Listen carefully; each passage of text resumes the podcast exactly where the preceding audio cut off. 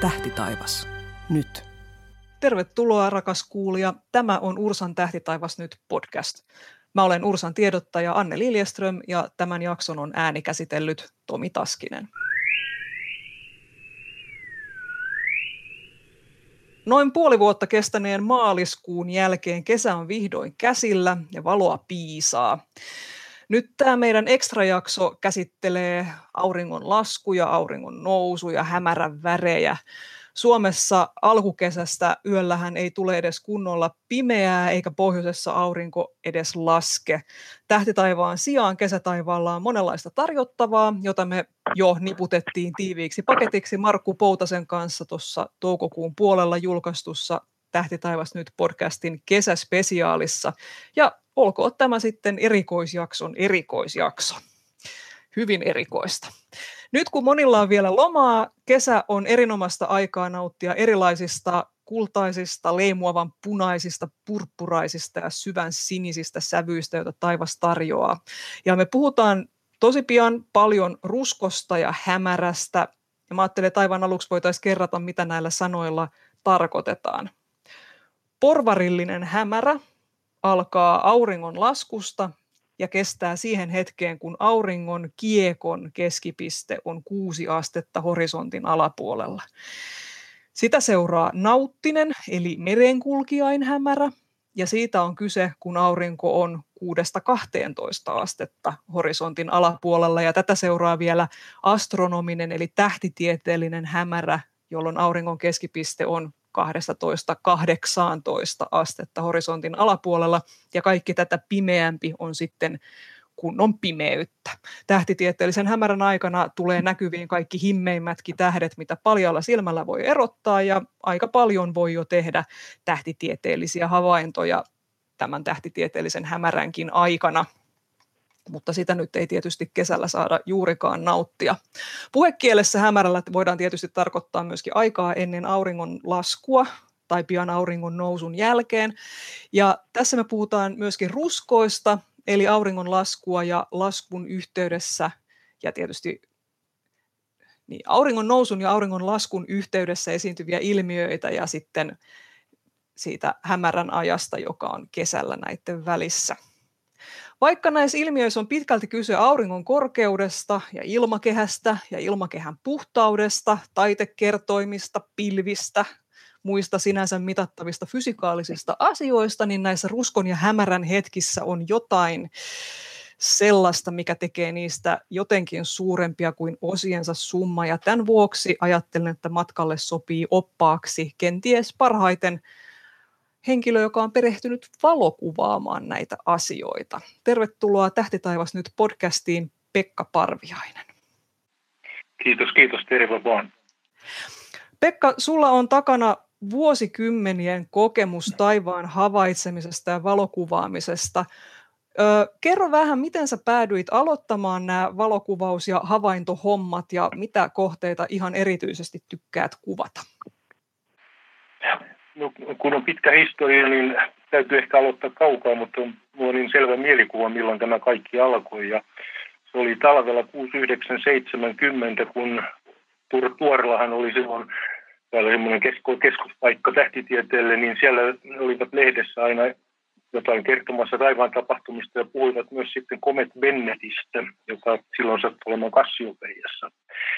Ja siitä niin kuin innostuneena kiikaroin sitä ja eihän se nyt kovin kummoselle näyttänyt, mutta että siitä se niin kuin tuli semmoinen kipinä siihen, että, että tähtiäkin voi jollain tavalla niin kuin havaita ja tutkia, on jotain mielenkiintoista. Ja, ja tota, varsinainen herätys tämän jälkeen tuli kyllä sitten se, että en tiedä kuinka moni muistaa, mutta meillä oli koulussa Otavan koulukartasto ja siellähän on semmoinen pikkuriikkinen tähtikartta.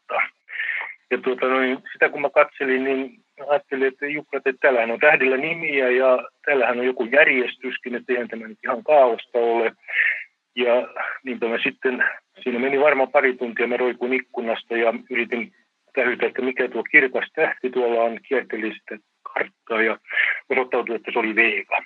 Eli Vega, Vega on se ensimmäinen tähti, jonka olen identifioinut ja, ja siitä sitten niin kuin alkoi semmoinen en, mä en oikein tiedä, että mistä tämä valokuvaaminen on lähtenyt. Se on semmoinen sisäinen palo vaan, että jotenkin haluaa vaan nähdä ja kuvata ja ehkä näyttää toisille, mitä on nähnyt. Mutta että seitsemän kolme sain sitten suuren väännön jälkeen Asahi Pentax Spotmatic kameran. Se oli vanhemmille aivan käsittämätöntä, että kamera voi maksaa 740 markkaa, koska siihen aikaan, en tiedä moniko muistaa sitä, mutta oli nykyään on nämä kännykamerat ihmisillä, niin siihen aikaan oli Aqua Iso Rapid, niin sanottu Coca-Cola-kamera. Ja tuota, sen sain, tai kun sen parilla kympillä, 20 markalla, kunhan oli sitten noita Coca-Colan korkkia kerännyt tarpeeksi.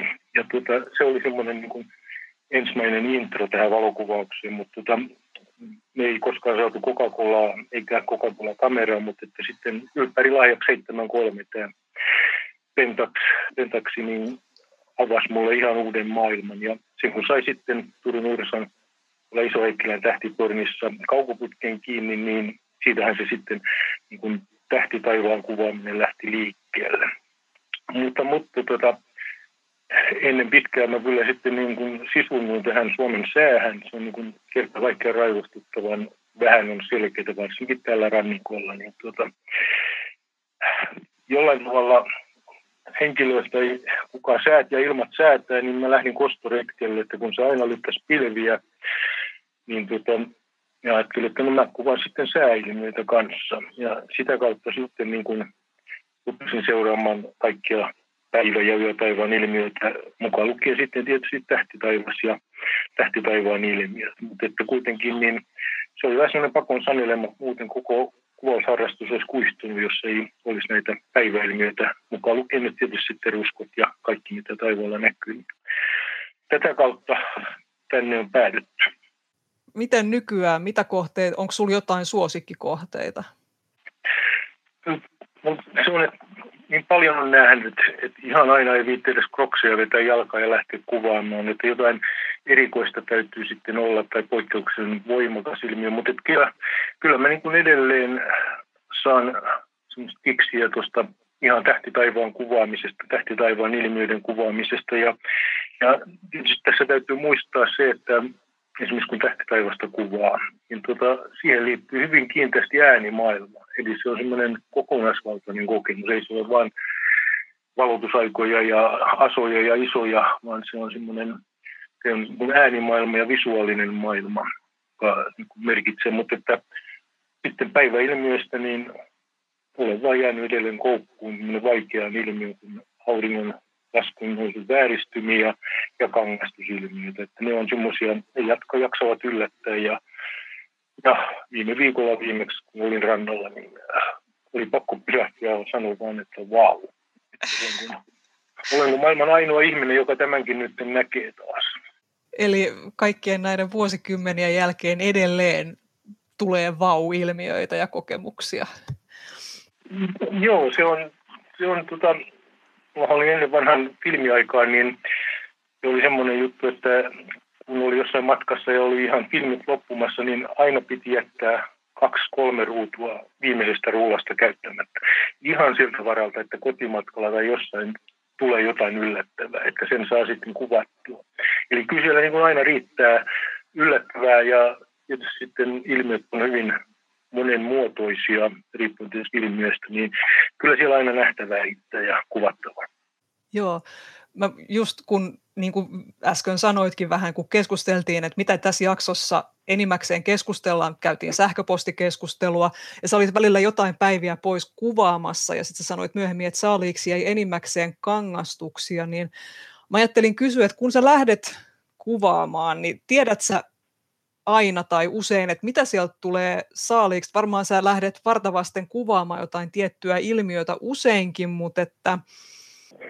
Joo, niin. no tota, aina, aina, voisi sanoa, että aina löytyy kuvattavaa ja kyllä mä oon niin kuin kameraa kantanut koko ikäni melkein ruokakaupassa asti, ei nyt ehkä ihan, että, että ihan näiden yllättävän ilmiöiden rekisteröimiseksi. Että, mutta että toki siis silloin kun lähtee kuvaamaan, niin onhan sillä joku tarkoitus ja toive jostain saaliista, mutta tota, ei se suinkaan aina toteudu, että siinä on sää voi pilata, varsinkin tähtikuvaukset, mutta sitten siellä voi tulla niitä ylläreitä aina. Että, että yötaivaalla voi yllättää vaikka tähdenlento, kirkkaita tähdenlentoja näkee, tai reposet, jotka yleensä voidaan ennustaa, mutta että ne vaan joskus yllättävät, että ne syttyvät, vaikka niitä ei ole ennustettukaan. Ja toki sitten, jos päivälaivailmiöitä kuvaa, niin ei voi olla kuvaamatta pilviä ja pilvimuodostelmia, että niitähän ei pysty ennakoimaan, että aina pitäisi olla vain kamera mukana, jos jotain sattuu näkemään. Mutta toki, niin kuin sanottu, on aina tietysti suunnitelma tai ajatus, mitä saa, mutta aina tulee ylläreitä. Aivan, mutta se varmaan sitten, sä katot aika tarkkaankin varmaan sääennusteita ja vähän, että mistä päin tuulee ja kaikkea tätä, että sä pystyt vähän ennakoimaan, että nyt voisi näkyä just, sanotaan vaikka kangastuksia. No juu, kangastukset on kaikkein hankalin ennustettavaa. siinä on, jos nyt mennään ihan detaljeihin, mitä siinä on niin hyvin kriittistä, niin siis niitä on kahden sorttisia yläpuolisia kangastuksia ja alapuolisia kangastuksia. Yläpuoliset on näitä kevään kangastuksia, meri on kylmä ja tarvitaan lämmin ilma siihen merenpinnan päälle. Niin, tuota noin, niin ne on paljon harvinaisempia kuin ne alapuoliset kangastukset. Niin on pakko ensinnäkin seurata, että, että tulee riittävä, meri saa olla kylmää. Eli näin heinäkuussa enää lähtisi kuvaamaan, koska meri on niin lämmin ja ei saada riittävää lämpötilaeroa. Sitten lämmö, lämpöä saadaan siihen meren pinnalle, niin itätuulilla tällä Varsinais-Suomessa. Eli saadaan semmoinen lämmin kerros siihen päälle ja sitten näkyvyys täytyy olla vähintään 30 kilometriä, että niin jotain pystyisi siis kunnon kangastuksena ja näkyy hyvin kaukana yleensä niin, että niitä pystyy sitten kuvaamaan. Ja tuota, toki sitten tietysti pilvisyys ja kaikki tämmöiset tulee mukaan, mutta että kyllä se semmoinen on, että ennen vanhaan, ennen vanhaan kun, ennen kuin lähti kuvaamaan, niin mä olin saattanut tärkeän tapauksen lähestyessä esimerkiksi Perseidien tähdenlentoparveen edeltä, niin kerätä viikon verran noita sanomalehdestä sää, sääkarttoja. Siihen aikaan ei ollut internettiä ja siitä sitten yritin päätellä säätä. Mutta nykyään se menee sitten, että nytkin mä seuraan viiden eri instituutin sääennustuksia aina kun pitäisi jotain säästä päättää lähtemisestä. Eli niitä kyllä todella seuraan ja sitten viimeiseksi aina tietysti satelliittikuvia, jotka sitten kertoo semmoisen semmoisen reaaliaikaisen tiedon sitten, mitä on odotettavissa, mutta se on tärkeää. Se on ehdottomasti tärkeä. Mennään vähän lähestytään näitä nyt tämän jakson aiheita, joita mä tosiaan ajattelin jotenkin lähestyä siinä sillä tavalla, että nämä on tällaisia, mitä niin kuin taivaalla tapahtuu ja luonnossa tapahtuu, mutta ihmiset ei helpolla ehkä kiinnitä niihin huomiota, koska, koska niitä ei, tällaisia ruskon ja hämärän värejä, niin ne, niitä ei ajatella, että nämä on nyt semmoinen juttu, mihin voisi oikeasti kiinnittää, kiinnittää huomiota. Et, et vähän nyt käsitellään näitä, että, että jospa se innostaisi mm. porukkaa vähän näitä katselemaan. Sä oot kuvannut paljon rusko- ja hämäräilmiöitä, niin mikä just sua niissä kiehtoo? No tavallaan se on niin kuin tullut semmoinen oheisilmiönä vaan, että se oli juuri sitä, kun tähtiä lähti kuvaamaan, niin aina piti säätä arvioida ja viimeinen mahdollisuus sitten semmoisen visuaalisen arvion oli katsoa se iltarusko, että kannattaako lähteä. Nykyään tietysti on siis nämä satelliittikuvat. Mutta että ylipäätään sitten kun jotain ilmiötä seuraa, niin kun tässä näitä hämäriä ja ruskoja ruvennut seuraamaan, niin kyllä siellä sitten oppii näkemään erilaisia pikkupoikkeavuuksia ja anomalioita ja sitten kun näkee jotain tällaista uutta, niin sitten aina seuraavalla kerralla alkaa etsiä niitä ja löytää ehkä jotain uutta ja, ja tota, oppii näkemään, siinä oppii näkemään erilaisia asioita ja ehkä läpi, läpikäyvä asia mulla itsellä on ollut se, että kun jollain ilmiöllä on nimi, niin ihminen saa luokitella ja luokitella ilmiöitä, ymmärtää sitä, panna maailmaa raiteille, niin silloin on sitten hyvä olla. Ja nämä hämäräilmiöt on enemmän tämmöisiä niin kuin sääennustukseen, sään ennakoimiseen liittyneitä, mutta että on siellä nyt sitten niitä, niitä kuvattaviakin ja hyvin useinhan siinä on sitten ilta, ilta että siinä on muutenkin se fiilispuoli mukana. Aivan vähän niin kuin sanoit tuossa jo aikaisemmin, että, että yökuvaamiseen liittyy oleellisella tavalla sulle se äänimaisema. Joo, kyllä.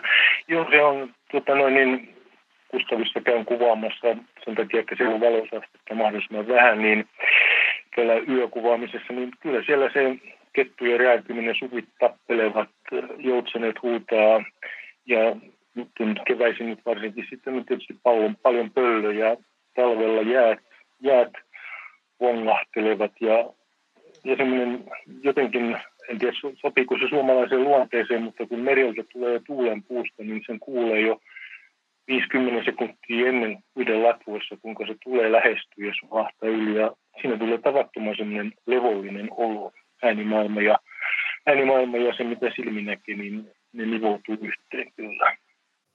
Nykyään puhutaan paljon mindfulnessista. Mulla tulee väkisin mieleen, että nämä on tällaisia varmaan kun keskittyy siihen valokuvaamiseen, niin sitten tulee todella olleeksi läsnä siinä hetkessä. Tämä nyt tuli vaan mieleen. Joo, se on, tota, on jännä, jännä juttu huomannut, että, että kun tähtivaivasta nyt kuvaa esimerkiksi, niin nyt puhutaan yöilmiöistä kyllä, mutta että niin siellähän ei välttämättä tapahdu paljon mitään. Se on hyvin semmoinen staattinen, niin mulla ainakin välillä ikään kuin näkö naksahtaa pois päältä. Mä en näe mitään, mutta mä, ympäristö, se kuva ympäristöstä syntyy niin äänimaailmasta. Ja heti jos taivaalla sitten menee vaikka tähden lento tai lentokone tai jotain tällaista, niin se näkö napsahtaa välittömästi päälle ja ollaan taas niin kuin läsnä tässä reaalimaailmassa. Mutta että kyllä, kyllä siinä, siis sehän on aikamoista reaktäämistä se yökuvaaminen. Mä olen, olen tota, monta kertaa siis ihan oikeasti niin nukahtanut seisaalla ja herään, kun sitten tipahtaa polvilleen. Niin tota, siinä ei ole tärkeää pelkästään ne kuvat, vaan kyllä se on se, niin kuin se kaikki, kaikki, mitä siitä saa, se muukin. Aivan, eli valokuvaaminen on prosessi, joka on ehkä sitten tärkeä, eikä välttämättä ainoastaan ne tuotokset siitä.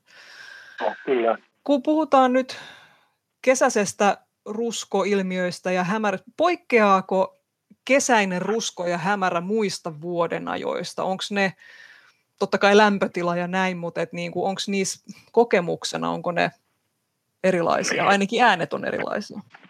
Niin, äänimaailma on joo, että nyt on niin kuin sanoit tuossa alussakin, niin kesällähän taivas ruskottaa läpi yön ja siellä voi seurata sitä auringon kulkua tuolla horisontin alla, kun se kaju siellä etenee horisontissa. Ja, ja kesällä on tietysti tämä lämpö ja äänimaisema ja onhan se ihan eri katsoa iltaruskoa kesäisen nuotion ääressä kuin sitten jonain kolean sinisenä pakkasiltana.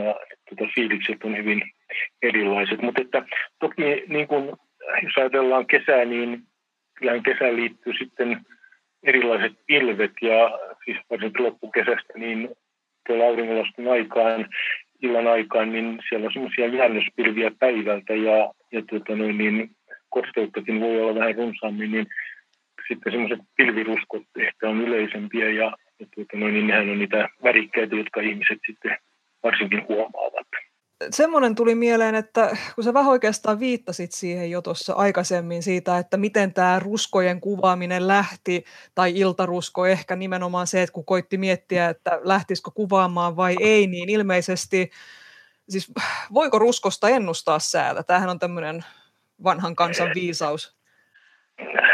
Joo, tota, se on vähän semmoinen, että mä en kyllä, en kyllä niin kuin lähtisi kauheasti sään varaan laskemaan tuossa tuossa sään ennustamisessa, että, tuota noin, niin,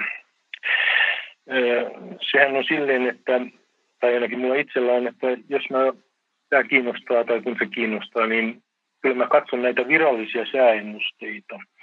Ja sitten niiden perusteella tietysti, tietysti sääentama on tulossa, niin se tulee tietyllä tavalla tietyt pilvet. Ja, ja tuota noin, niin sitten kun se virallinen ennuste on tiedossa, niin kun seuraa ilta, iltaruskoja pilviä ylipäätään, niin näkee sen aikataulun, onko se kohdallaan niin kuin ennustettu tai onko ennuste vallan väärässä, että siihen ennusteeseen liittyvät pilvet jäävätkin vallan tulematta. Että, että en mä ennustaisi säätä kyllä, mutta voisin käyttää sitä semmoisena apukeinona, mutta että, toki pakkohan se on nyt myöntää, että meille Suomessa niin valtaosa noista matalapaineista saapuu lounaasta.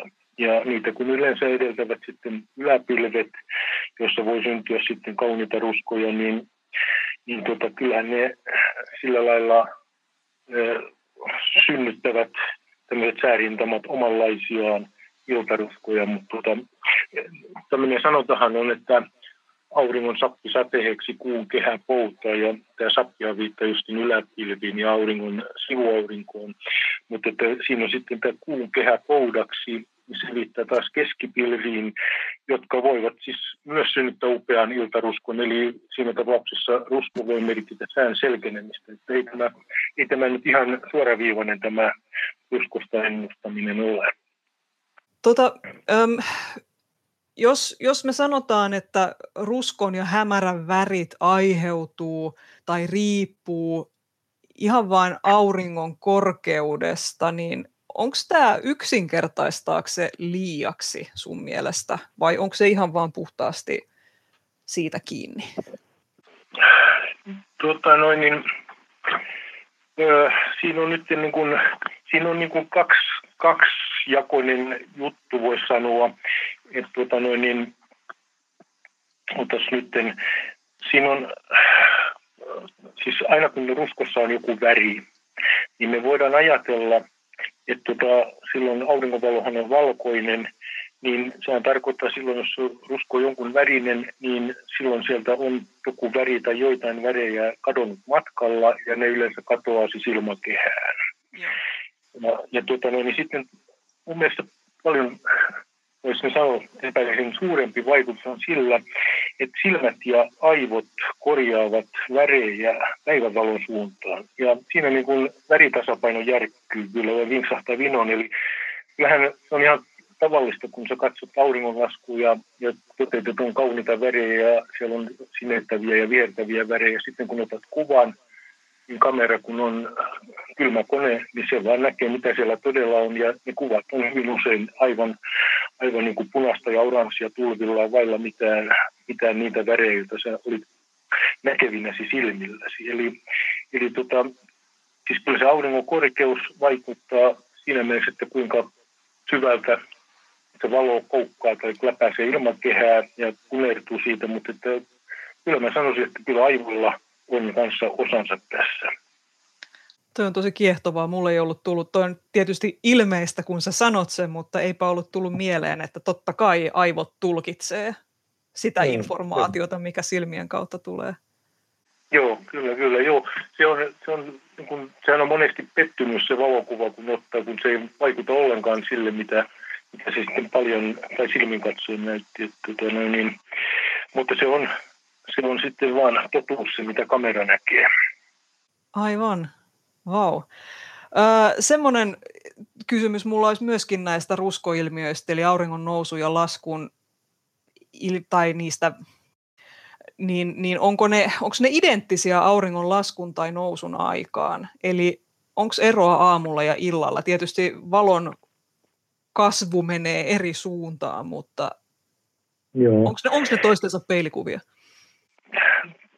Tuota, se on vähän vaikea, täytyy yrittää muistella, miten ne nyt menevät, mutta tota, kyllä niin kuin auringon laskun aikaan, että niin kuin tuossa aiemmin sanoin, niin kesällä on niitä pilvenjämiä ja, ja kosteutta ehkä enemmän, ja synnyttävät semmoisia monipuolisemmin nähtävää, ehkä enemmän punavoittosta, kun sitten taas talvella niin, niin se ilma rauhoittuu ja, ja siellä on sitten tavallaan omat ilmiönsä, eli ilma helpommin tai voimakkaammin kerroks, kerro, kerrostuneisuutta syntyy siihen ja esimerkiksi sitten näkyy pakkasaamun kangastuksia talviaamuna, mutta tota, jotenkin, jotenkin mä jäisin siihen sille kannalle, että siinä on aika paljon sitten sillä fiiliksellä kanssa, että, että illalla on paremmat fiilikset kuin aamulla väsyneenä ja ärtyneenä ja kesken unien Totta. Tällaisesta kans puhutaan paljon siitä, että miten tota, niin kuin sanotaan ilmakehässä, alhaan matalalla ilmakehässä oleva vaikka savu, sanotaan, että jos on metsäpaloja vaikka Venäjällä tai ilman kosteutta tai pölyä, niin miten ne vaikeut, vaikuttaa tähän niin kuin ruskon väreihin? Niin, siis savusta, savusta ja saasteista pölystä, niin ne on, ne on ihan kiinteitä hiukkasia, niin ö, kyllä, kyllä ne niin kuin voisi sanoa, että lähinnä ne, jos nyt auringonlaskua ajatellaan, auringon nousua ajatellaan, niin kyllä ne enemmän niin kuin blokkaavat sitä värejä ja ne näkyvät siellä auringonlaskun tai nousun suunnassa semmoina rusehtavina, oranssiruskeina vyöhykkeinä. Että totta kai silloin, kun on savua ilmassa ja aurinko on korkealla, niin kyllähän se on tuttu, että se sitten muuttuu punaiseksi, mutta että sillä ei ole sitten, näin, se ei ole sitten näitä ilta- ja joita nyt tässä puhutaan. Mutta että, kyllä ne niin kuin enemmän näkyvät semmoisina pimentävinä siellä. Ja että, tota, esimerkiksi minulle on hyvin tuttua täällä Turussa, että kun Naantalin jalostamolla tuossa parin kymmenen kilsan päässä tehdään jotain krakkausta tai mitä, ne, mitä se onkin, kun ne huoltavat, niin se on semmoinen murheellinen oranssiruskea nauha, joka menee ihan läpi horisontin, jossa on siis ilma suht rauhallinen savu, savu siinä. Ja, ja ehkä yllättävää on se, että toisinaan jopa Rauman sellutehtaan nämä saastevanat näkyy täällä meidän horisontissa. Ja, ja nyt kun meren äärellä on, niin siellä on esimerkiksi ne laivojen savut, niin ne, ne on jotenkin murheellista katsottavaa. Koko horisontissa kiertää semmoinen ruskea ruskea vana. Eli kyllä niin kuin mun mielestä nämä savut ja nämä, niin äh, silloin kun aurinko on alhaalla, niin enemmän ne vaan blokkaavat sitä valoa ja, ja sävyjä tulee siihen ruskean sävyyn, mutta ei niinkään punaiseen, sitten niin kuin, kun jos aurinko on korkealla. Aivan, että tällaisia kirkkaita värisävyjä tulee sitten nimenomaan puhtaasta ilmasta. Joo, ja sitten tietysti on, on vielä niin kuin ruskojen kannalta merkittävä on se, jos on jossain maailman syrjässä tapahtui tämä tulivuoren purkaus, niin, niin siellä se tuhkapilvi, kun se aikansa leviää tuolla yläilmakehässä, sehän menee 10-20 kilometrin korkeuteen, niin se kyllä sitten aiheuttaa upeita ruskoja ja, ja tuota, se on sitten semmoinen niin kuin pilventapainen, joka heijastaa sitten enemmän valoa ja ei niinkään sitten blokkaa sitä. Mutta sitten täytyy olla tosi raju tulivuoren purkaus, että se oikeasti kohoaa tosi korkealle ilmakehään, eikö näin ole? Joo, tuossa tota, nyt oli, nyt, koska se oli vajaa vuosi sitten, oli joku, oliko se nyt, se oli joku siperialainen tulivuori, kun purkautui. Ei siitä niin kuin mitään, mitään puhuttu, mutta kyllä vaan sitten yhten iltana huomasin, että nythän täällä on tulivuoriruskoja ja niitä rupesi sitten ympäri Suomea useana iltana. Että, että ei se tarvitse olla semmoinen maailmanluokan purkaus ja välttämättä ylitä uutiskynnystäkään täällä, että kun se vaan aikansa siellä leviää se tuhka, niin jokainen saa siitä sitten osansa enemmän tai vähemmän himmenä tai kirkkaana uskona.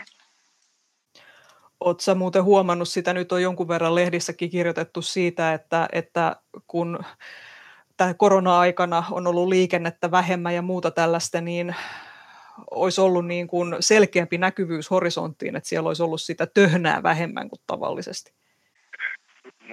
Joo, en, en, ole, en ole huomannut, mutta että kun mä tähdän tuota horisonttia lähinnä tuolla avomerihorisonttia, niin siellä nyt ei sitten tätä vaikutusta ole huomannut. Että en, en voi sanoa, että olisin mitään nähnyt kyllä.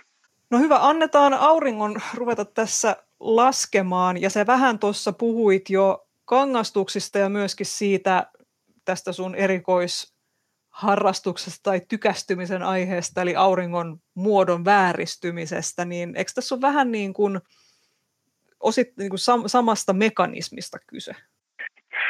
Joo, ne on kangastuksia, niin että auringon, auringon vääristymistä näkee sen takia aika paljon helpommin, kun se on niin tavattoman kirkas, että vaikka näkyvyys ei olisi maailman paras, niin ja kuitenkin siellä horisontti näkyy ja näkyy lävitse ja ne kangastukset näkyy ja se vaan voi olla aivan uskomattoman muotoinen se aurinko, että vaikea keksiä muotoa, mitä se ei olisi, mitä se ei voisi olla joskus auringonlaskun aika.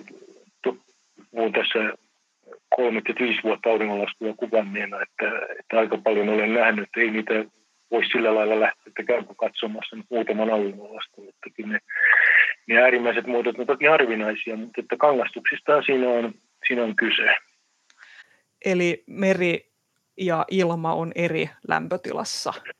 Niin, tai siis ilmakehän on kerrostunut eri lämpötilasta ilmaa ja se, se sitten valo, kun tulee siitä lävitse, niin se taittaa vähän samalla lailla kuin prisma ja näitä erilaisia ilmakerrosten vääristymiä, auringon vääristymiä, niin kun ne menee päällekkäin pystysuunnassa sekoittuu, niin sieltä voi tulla ihan aurinko, voi mennä ihan suorakaiteen muotoisena. Se voi mennä atomipommin räjähdyksen näköisenä, se voi olla lippalakkinen mies tai savupiippu tai se, se voi olla melkein mitä tahansa. Eli tuota noin, niin, mutta et, aika paljon ja pitkään pitää seurata, että ne kaikki sitten osuvat kohdalle.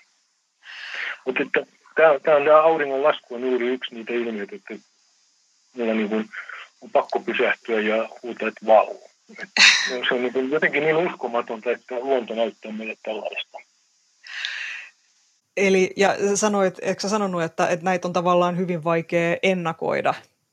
Eli... On.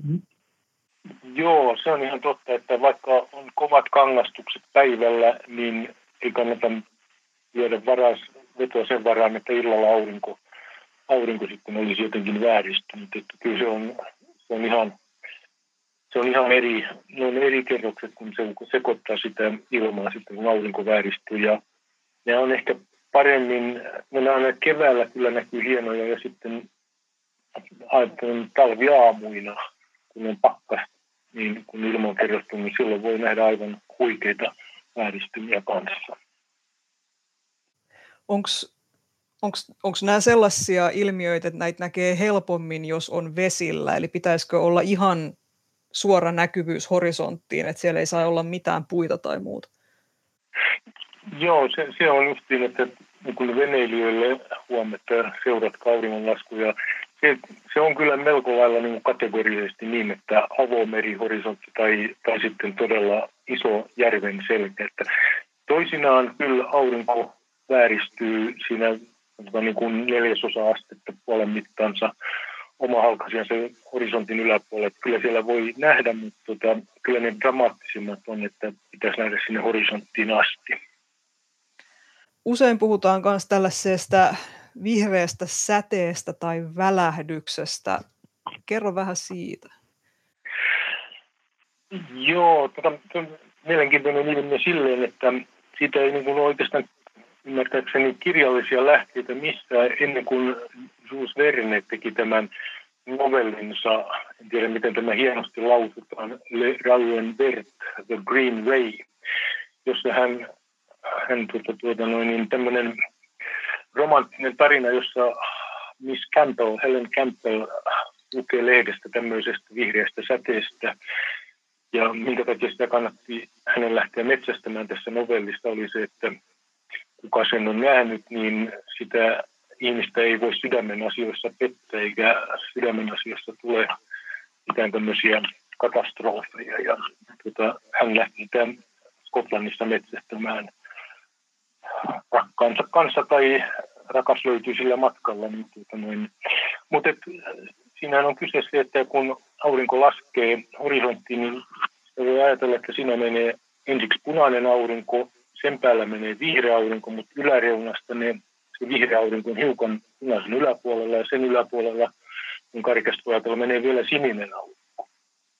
Ja kun tämä punainen aurinko laskee esimerkiksi merihorisonttiin, niin siitä jää jäljelle se vihreä ja sininen segmentti tai pieni, pieni viiru siitä auringon yläreunasta. Ja tämä on se vihreä, vihreä välähdys tai vihreä säde. Ja, ja tota, niin kuin siinä Vernen kirjassakin sanotaan, niin se on semmoinen niin äärimmäisen puhdas metallivihreä, että, että sitä ei kukaan taiteilija edes paletistaan pysty tavoittamaan. Se on, se on tosi, tosi kaunis, mutta harvoin kovin komea. Että jos siinä olisi kangastava kerros, niin silloin sitä, se voisi suurentaa sitä. Mutta, että, mutta tota, ei kannata laskea sen varaan, että menen katsomaan auringonlaskuun, että on vihreän säteen, että niin kuin kesällä, jos seuraa suunnilleen kaikki selkeät aurinkolaskut, niin hyvän auringon vihreän säteen voi nähdä kerran ja huonomman sitten muutaman kerran.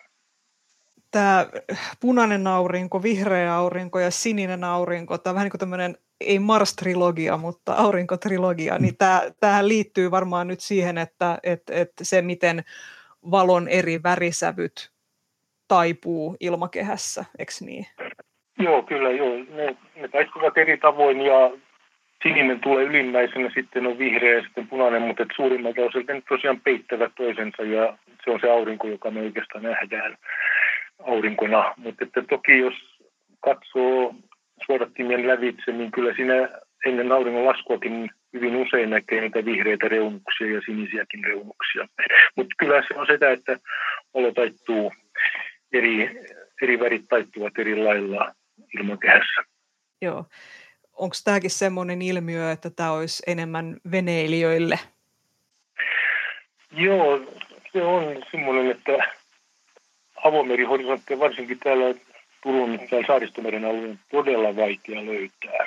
Ja tuota, niin se ainoa asia, mitä mä olen Helsingissä koskaan kadehtinut, on se, että teillä on se avomerihorisontti Että, tuota, no, se olisi voinut olla jopa syy, että olisi kannattanut Helsinkiin muuttaa, jos olisi mu- muuten ollut sitten saumaa sinne päin. Mutta että kyllä se avomerihorisontti on olennainen tässä.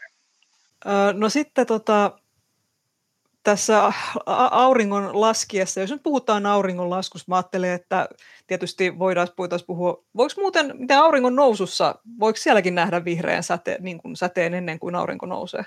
Ja toki vaan, ja se on niin kuin, varsinkin talvisin se on jopa tavallisempaa, koska siinä on se ilma päässyt kerrostumaan yön aikana helpommin.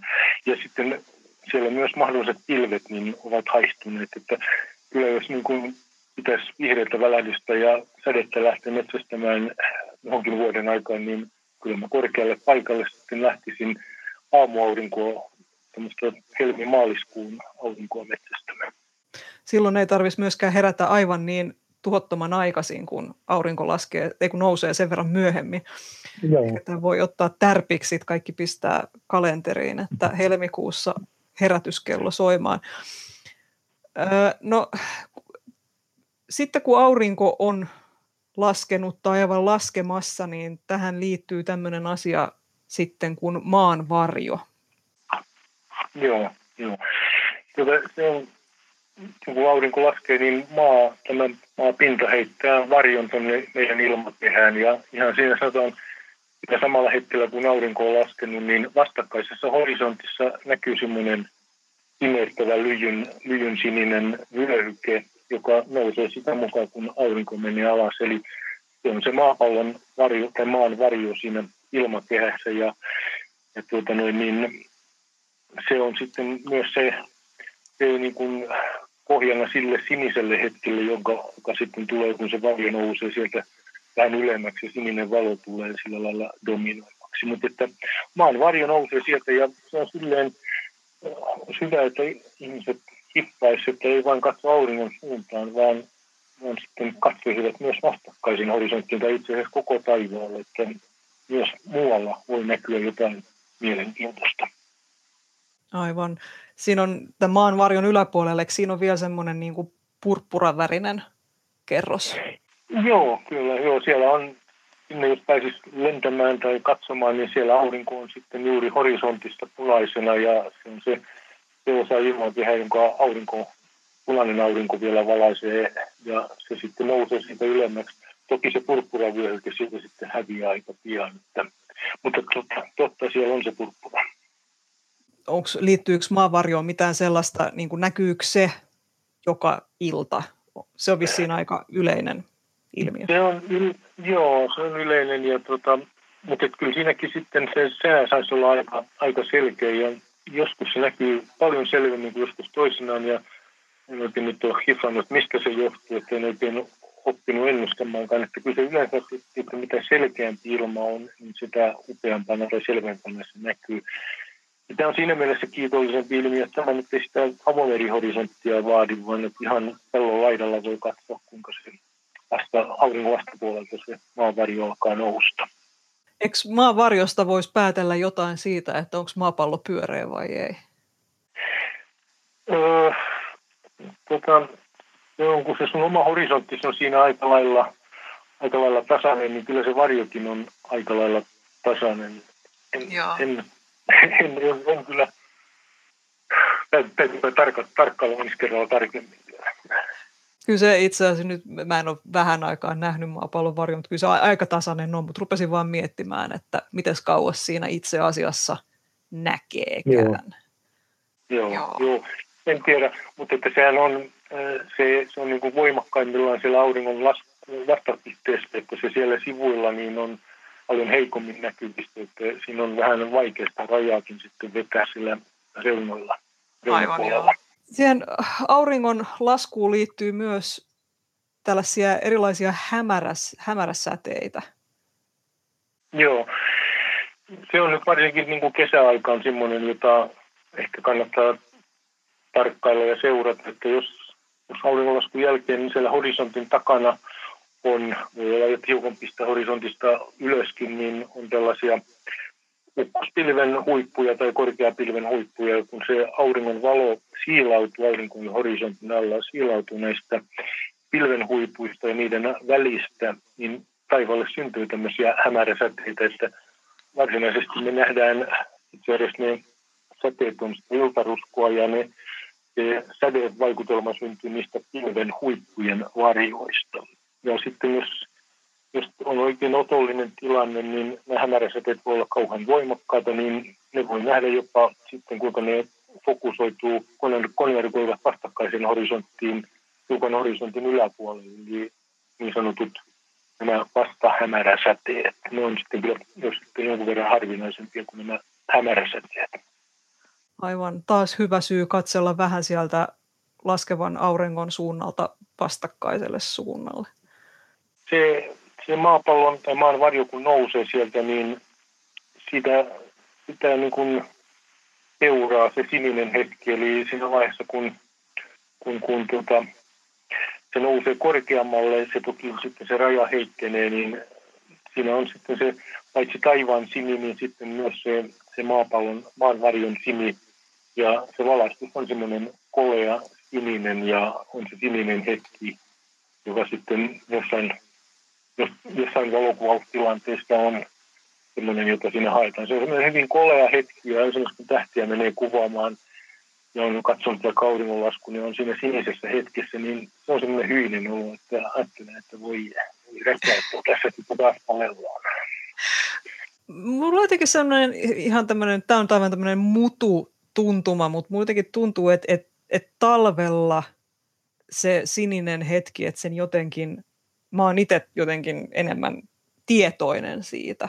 Jotenkin se huomaa paremmin. Se saattaa liittyä mm. siihen, että jos on, niin, jos on lunta maassa, nyt tietysti viime vuonna ei, tai tänä mennä talvena ei ollut, mutta että se lumi tietysti on sitten myös sinistä tai näyttää Joo, kyllä se, siis lumihan heijastaa sitä väriä, mitä taivaalta tulee, ja kyllä se Siinä jos ottaa lumesta kuvan sinisen hetken, niin kyllähän se on ihan sinistä, jos se osansa siitä heijastaa sitten vielä takaisinkin, niin se on sitten vielä sinisempää kuin kesäsinisenä. Sinisestä, sinisestä hetkestä mainitsit aikaisemminkin. Sitten on, mä oon kuullut valokuvaajien puhuvan kultaisesta hetkestä. Tunnistatko tämän termin? Joo, tai siis oikeastaan mä en niin kuin välttämättä ole tuommoista kuullut, mutta että kyllä mä niin kuin voisin ymmärtää, mitäköhän sillä tarkoitetaan. Osaatko sanoa, mitä, mitä se tarkoittaa? Siis milloin on kultainen hetki? Tota... Mun olisi pitänyt katsoa se. Mä vaan muistin ulkoa, että, että, että se joissain, kun jotain tietynlaista tunnelmaa halutaan, niin se saattaa olla hyvin semmoinen haluttu val, niin kuin luonnon valaistustilanne. Pitäisi melkein katsoa mm. se. Mutta miten se, jos sun pitäisi hakea kultainen hetki, niin milloin se olisi sun mielestä? No, tota, jotenkin vaan yhdistyy tuohon iltaruskoon, että kun aurinko on juuri laskenut ja siellä on keskipilviä tai yläpilviä, jotka siis on puhdas ilmakehä muuten, jotka eivät punerru, vaan ovat semmoisia kullan, kultaisia ja kirkkaita, että se on se kultainen, voisi olla se kultainen hetki, mutta eihän se sitten niin kauheasti valaise maisemaa, että onko se kultainen hetki joku tämmöinen isompikin valaistusjuttu, niin en tiedä, mutta, että, mutta että pilvet ovat kullanvärisiä siinä auringonlaskun jälkeen tai vähän ennen auringon nousua. Keskipilvet ja yläpilvet voivat olla. Mutta tota, en, en tiedä, se on mulle hiukan outo käsite, kun sininen hetki kuitenkin on semmoinen, jonka sitten melkein jokainen selkeä ilta kokee tai aamu. Yksi ilmiö, joka, mä en tiedä onko sillä nimeä suomenkielistä, mutta mä itse sanon sitä toiseksi iltaruskoksi, että, mutta se liittyy sitten enemmän talviseen ilmiö tämmöisen kuin helmiäispilviin. Eli joskus helmiäispilvi usko on semmoinen hyvin ylinäköinen punainen voi olla ja näyttää, että niin kuin ilta tummenee siitä ja puoli tuntiakin mennyt ja valoja alkaa syttyä ja yhtäkkiä alkaa syntyä sellainen tunne, että tämähän taas päivä alkaakin kirkastua auringonlaskun jälkeen. Ja, ja se on semmoinen helmiespilviin liittyvä, ei kaikkiin liittyvä ilmiö, joka on, joka on ihan omanlaisensa ja siitä syntyy semmoinen hyvin, hyvin aavemainen punainen valaistus joka puolelle taivasta. Ja ihan, ihan muistan kerran aikaa sitten, kun oli oikein väkevä tällainen, mä menin pihalle kuvaamaan ja siellä oli semmoisia kymmenvuotiaita ja nuorempiakin semmoisia räkäpuhkisia pikkupoikia. Ja tota, hekin vaan niin kuin pysähtyä, että onpa kummallinen valaistus. Että se voi olla todella niin semmoinen, semmoinen, joka pysäyttää, että tässä on jotain hämärää. Mutta tämä liittyy helmiespilviin, jotka on sitten taas enemmän talven, talven ilmiö ja talven hämäriin liittyvä ilmiö. Tuo oli itse asiassa todella tervetullut yllättävä nyt tämmöinen bonustieto tätä podcasti jaksoa äänittäisi, koska multa on nimittäin kysytty joitakin kertoja tällaisesta talviiltaisin tulleesta ihmeellisestä vaaleanpunaisesta hetkestä, jolloin koko maisema on vaaleanpunainen, vaikka olisi sellaista niin kuin vähän ehkä siinä just havaitsijan yläpuolella ihan niin kuin muuten pilviä, matalalla olevia mm. pilviä, mutta että se saattaisi mm. sitten liittyä nimenomaan sit helmiäispilviin.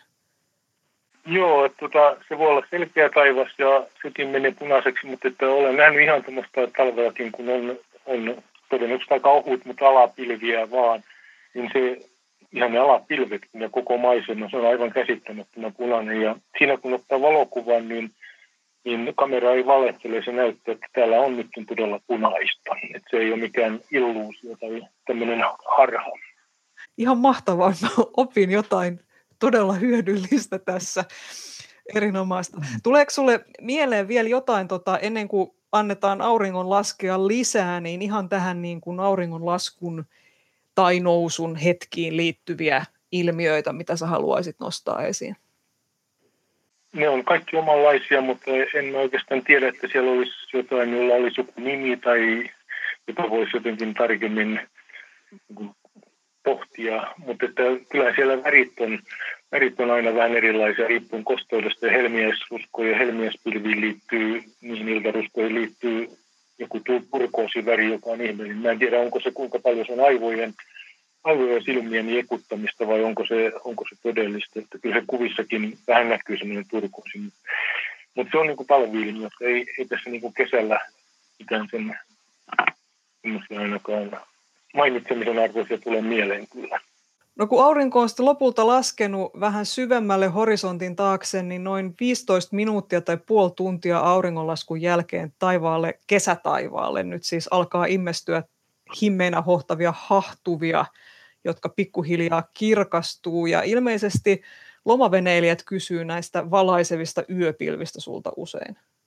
Joo, tota, on vähän rohkea sanoa vartin päästä, että ennemmin sanoisin, että 30-45 minuuttia auringonlaskun jälkeen niitä ehkä voi ruveta näkemään, mutta että joo, valaisevat yöpilvet on, siis sehän on, niitähän on nyt jo näkynyt aika paljonkin, mutta meillä on valoisat yöt ja ne ei ole niin näyttäviä, mutta sitten kun heinäkuussa, kun kaikki veneilevät ja lomailevat ja heinäkuun puolivälistä eteenpäin, kun päästään jo sitten tuohon niin kuin nauttiseen hämärään vähän paremmin ja tähtiäkin alkaa tulla, niin silloin nämä pilvet, niin siinä on semmoinen kun ne sytty taivaalle.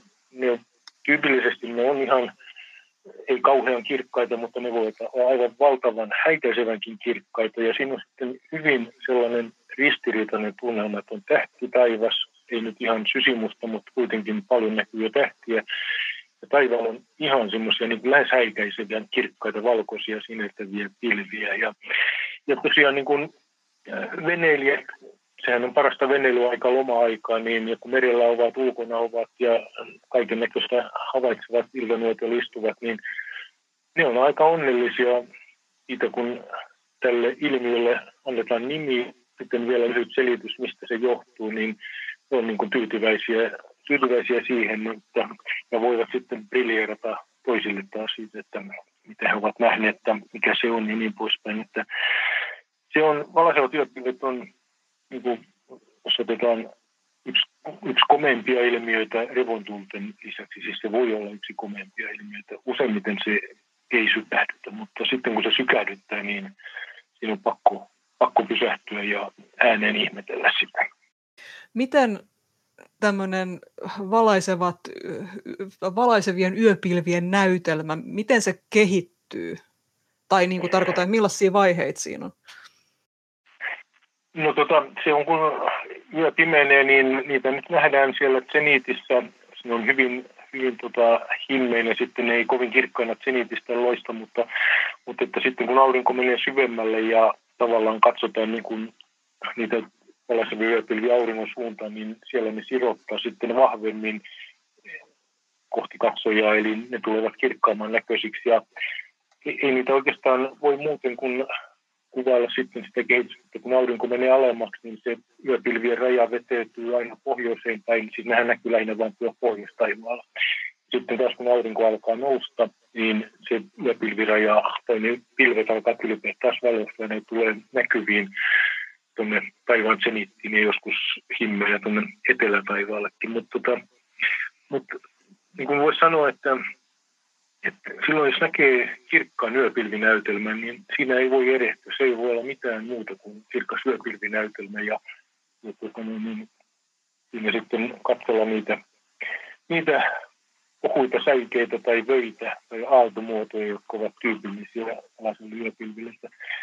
Ja tavallisesta pilvistä ne erottaa vähän silleen, että nämä ei kauhean paljon liiku mihinkään. Kyllä ne niin kuin muotoa muuttaa hitaasti, mutta, mutta ei ne mene niin kuin yläpilvet, siis yläpilvethän on siihen aikaan mustia tai tummia pohjoista horisonttia vastaan ja suihkarivanat on tummia, jos niitä on. Eli, eli tota, siinä mielessä ne on niin kuin pystyy identifioimaankin. Mutta tota, sanoisin vaan, että kun sen, sellaisen näkee, niin niin se on sitten, ei siinä voi erehtyä, se on niin kaunis. Mä ajattelin kerrata vielä, me puhuttiin valaisevista yöpilvistä tuossa toukokuussa julkaistussa kesäspesiaalissa Markku Poutasen kanssa, mutta näin lyhyenä kertauksena valaisevat yöpilvet on tällaista hyvin korkealla ilmakehässä olevista pienistä jääkiteistä muodostuneita pilviä, ja ne jääkiteet on sitten ne peittää tällaista itse asiassa ilmeisesti niin kuin avaruudesta tullutta tällaista niin kuin asteroidipölyä tai komeetta pölyä tällaisia niin kuin tiivistymisytimien mm. ympärille tullutta. Joo, että, et, et, et, et sitä varten ne näkyy, aurinko pystyy valaisemaan niitä ihan eri tavalla joo. kuin tällaisia matalammalla olevia tavanomaisia pilviä. Joo, joo nehän on se korkea 82 kilometriä about.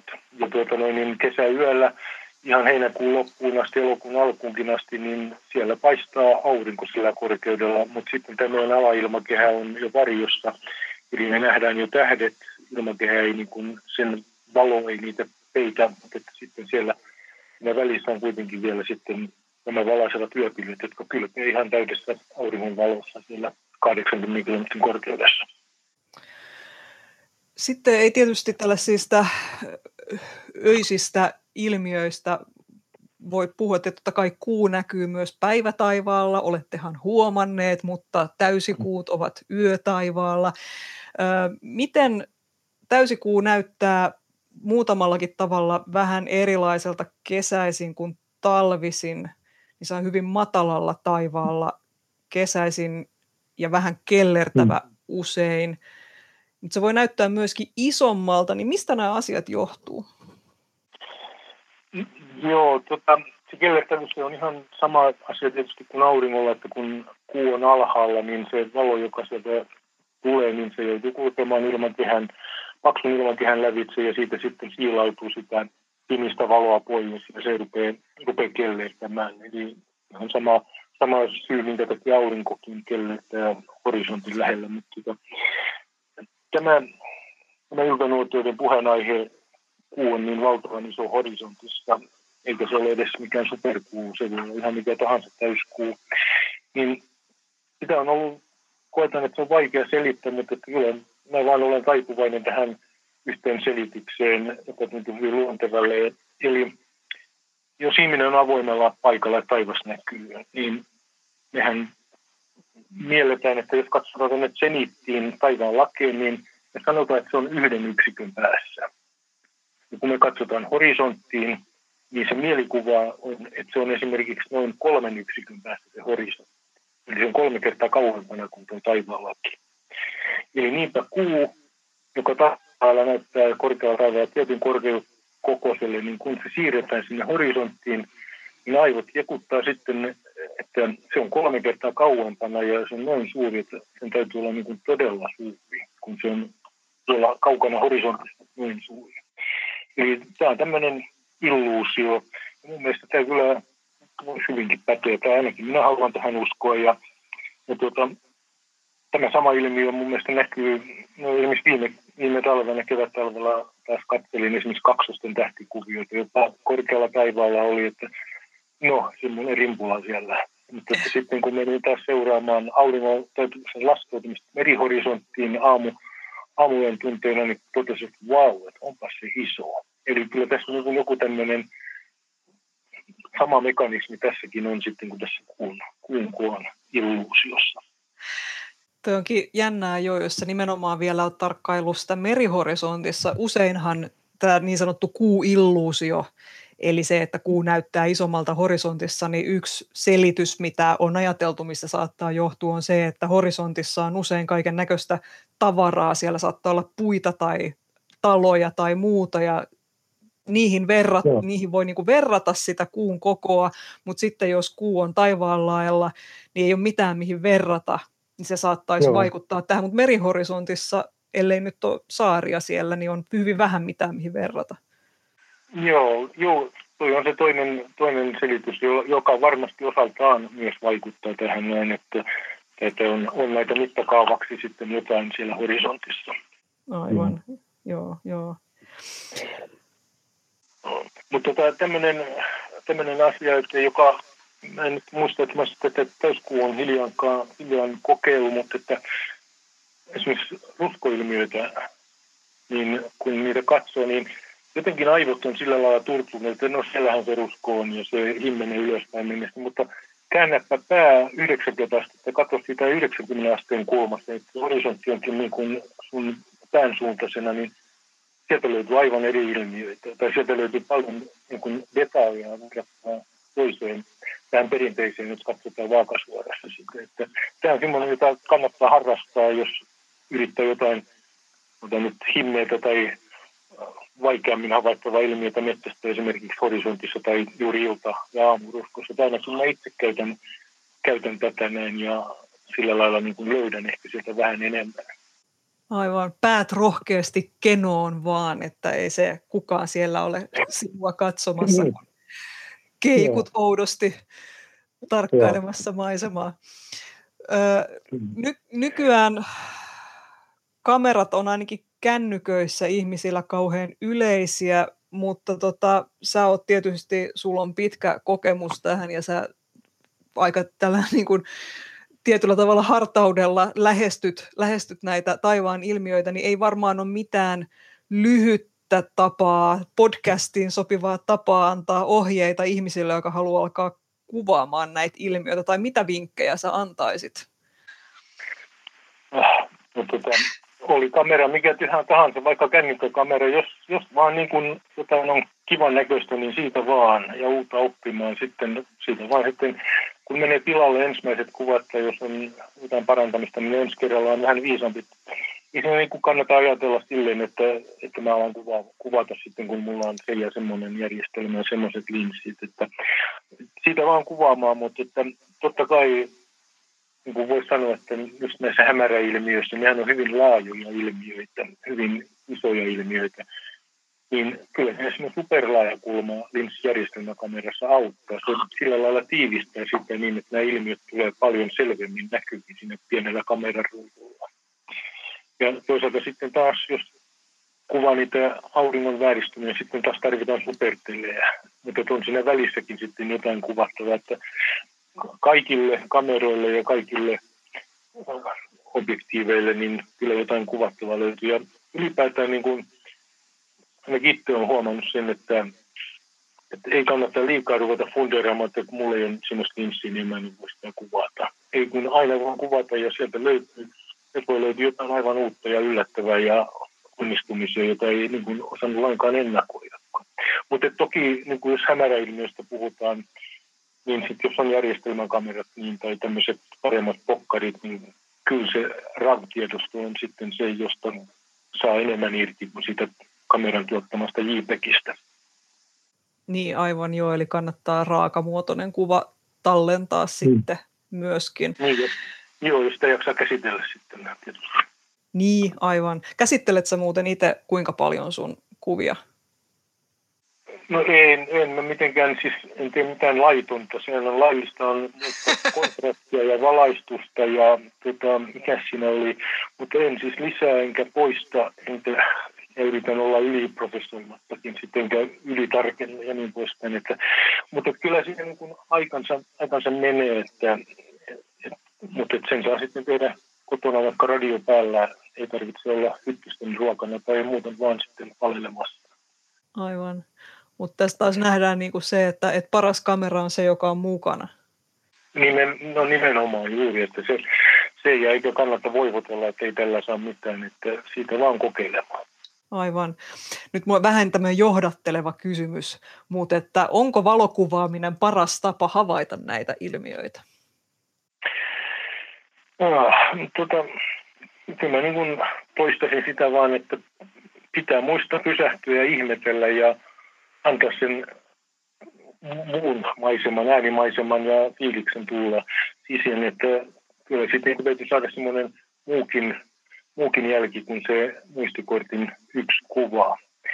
Et, tota noin, niin, mutta että jos ihan sitten konkreettisesti mietitään, niin, niin mä suosittelisin halohavaisuilla ennen vanhaa, en tiedä onko nykyään, niin kun saa tuolta autotarvikeliikkeestä esimerkiksi pikkusia viiden sentin kuperia peilejä, jota pannaan sitten auton tuohon sivupeilin, että ne saa ne kuolleet kulmat näkyviin, niin semmoinen, jos on mukana, niin sillä kun katsoo sen kautta, kun katsoo taivasta, niin sitä kyllä niin kuin näkee, se tiivistää samalla lailla kuin superlaajakulma, tiivistää sen ilmiön ja siellä näkyy haloilmiöt paremmin, siellä näkyy nämä hämäräsäteet paremmin ja, ja varmasti sitten jos ehkä palaisevat yöpilvitkin, ne on sitten vähän himmeitä, että semmoinen lisälaite kyllä tietysti kameran lisäksi tai, tai ylipäätään niin on ihan, ihan mukava. Nyt on viimeinen tilaisuus. mitä, mitä ohjeita vielä antaisit rusko- ja hämäräilmiöiden katselijalle? Tota, no, se on se, mitä tässä puhuttiinkin aiemmin, että muista katsoa joka puolelle taivasta. Ja tota, no, niin, ehkä sitten myös, että pysähdy seuraamaan sen hämärän edistymistä suuntaan tai toiseen. Että ei siinä oikeastaan mitään, mä sanoisin, että viihdy siinä hämärässä.